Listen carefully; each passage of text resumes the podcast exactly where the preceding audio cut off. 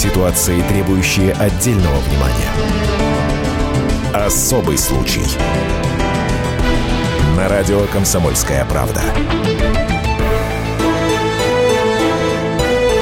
52-летнего бизнесмена Андрея Гавриловского в Екатеринбурге знает каждый. Именно он построил самое известное и высокое здание на Урале. Небоскреб высотой 188 метров финансист назвал Высоцким в честь своего кумира. Еще Гавриловский поставил в Екатеринбурге первый и единственный памятник Владимиру Семеновичу.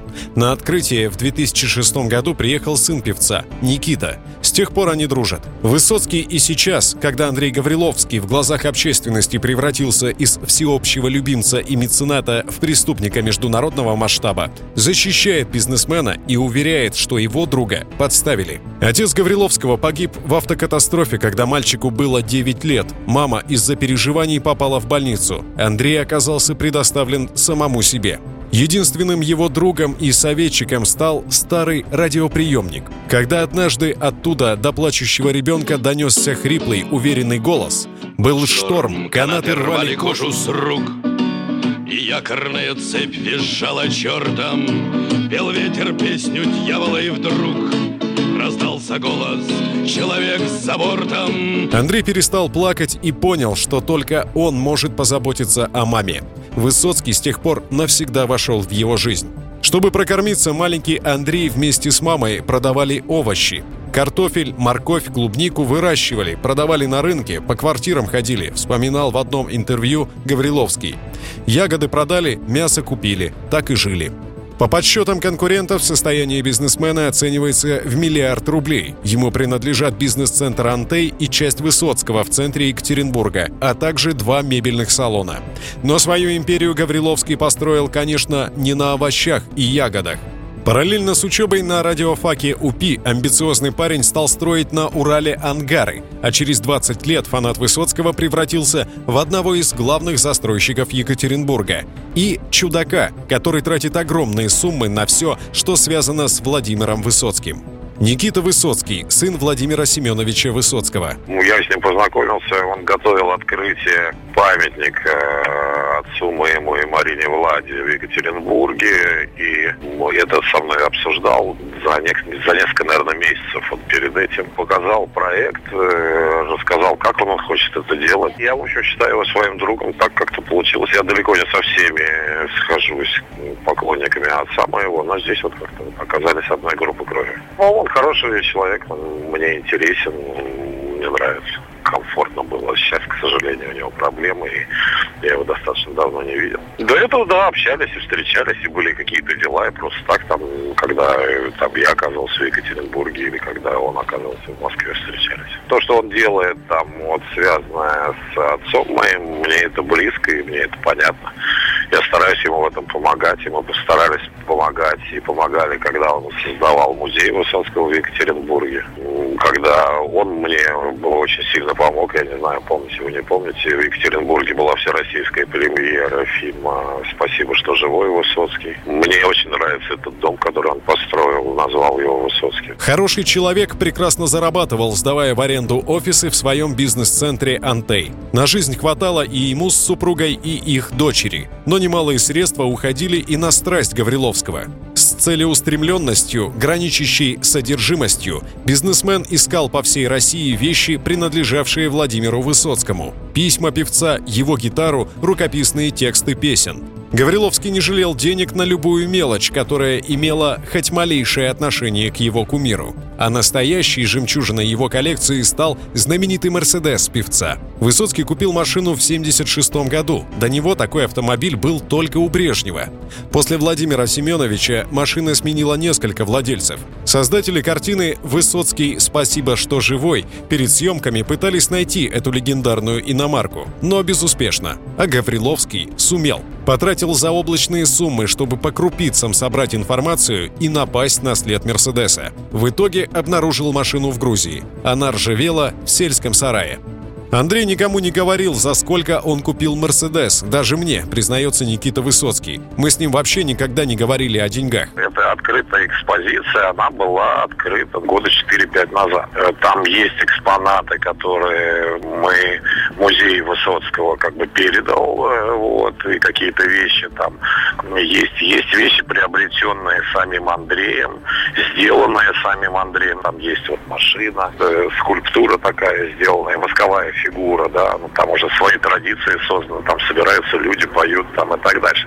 Там есть материалы, которые предоставим мы, а есть, которые приобрел, нашел там и так дальше сам Андрей. Впрочем, сколько денег Гавриловский потратил на реставрацию ценной иномарки, он все-таки признался – 100 тысяч рублей. И первым же делом, едва машину вновь поставили на колеса, прокатился в машине Высоцкого по Екатеринбургу. Еще одним признанием в любви певцу должен был стать и следующий коммерческий проект Гавриловского – небоскреб «Бизнес-центр» с говорящим названием «Высоцкий» в самом центре Екатеринбурга. Задумка оказалась настолько дорогой, стоимость строительства оценивается в 100 миллионов долларов, что даже уральскому богачу пришлось воплощать ее совместно с несколькими десятками партнеров.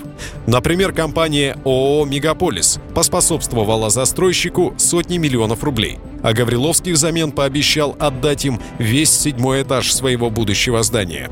В 2011 году небоскреб благополучно открылся. Ленточку перерезал, разумеется, Никита Высоцкий и сам Гавриловский. Отметились на этом мероприятии и все звезды фильма «Высоцкий. Спасибо, что живой». Новенький, сверкающий бизнес-центр благополучно начал работать. А дальше грянул скандал. Те самые партнеры Андрея Гавриловского, компания «Мегаполис», заявили, что бизнесмен их наглым образом обманул. Гавриловский не исполнил свои обязательства перед клиентами. Когда здание было построено, обещанные площади оказались перепроданы другой компании, объясняет адвокат Андрей Бельянский. Сам Гавриловский говорит, что деньги компании «Мегаполис» он якобы вернул, но доказать это он не может. В результате по заявлению «Мегаполиса» полиция завела на Андрея Гавриловского уголовное дело по статье «Мошенничество в особо крупном размере». Ему грозит 10 лет тюрьмы.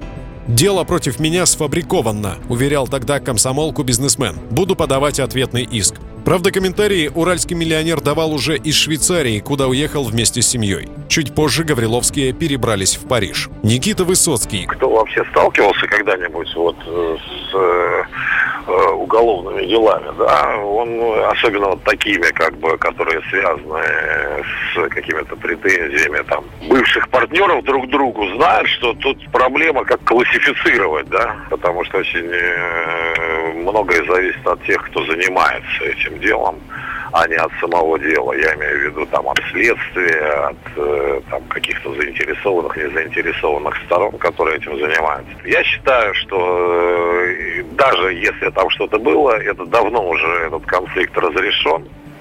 Вот, он действительно мой товарищ, конечно, я на его стороне.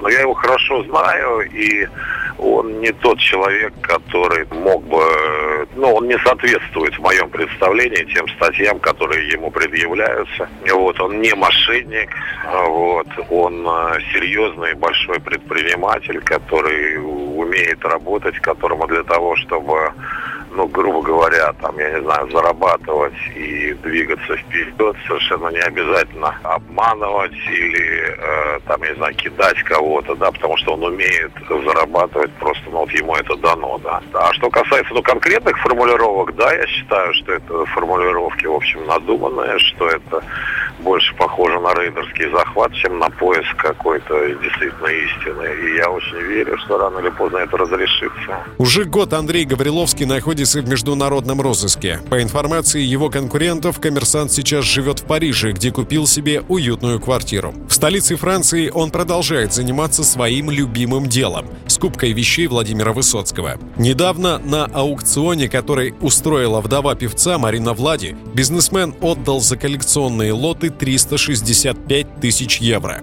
Только за последнее рукописное стихотворение артиста Гавриловский выложил 250 тысяч евро. Это больше 17 миллионов рублей. Сразу после удачного шопинга фанат Высоцкого отрапортовал о своих покупках журналистам по скайпу. Марина Влади начала продавать вещи не от хорошей жизни. Ей 77 лет, у нее трое детей, которым она помогает. Да и жизнь в Париже не дешевая. Когда я разговаривал по телефону с Никитой Высоцким уже после аукциона, он сказал «Папа на том свете скажет тебе спасибо, ведь этими деньгами ты помогаешь самому близкому его человеку, Марине».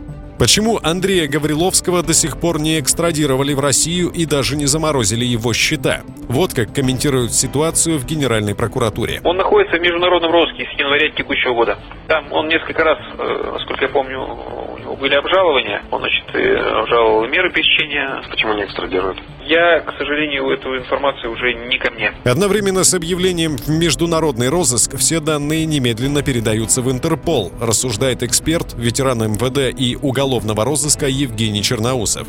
Мне непонятно, каким образом получилось, что человек объявлен в международный розыск и Интерпол его не разыскивает. В России есть центр Интерпола. Нужно, чтобы они объяснили, каким образом человек спокойно живет во Франции и приобретает какие-то вещи. Его счета тоже должны быть заморожены. В Национальном центральном бюро Интерпола МВД России от комментариев отказались.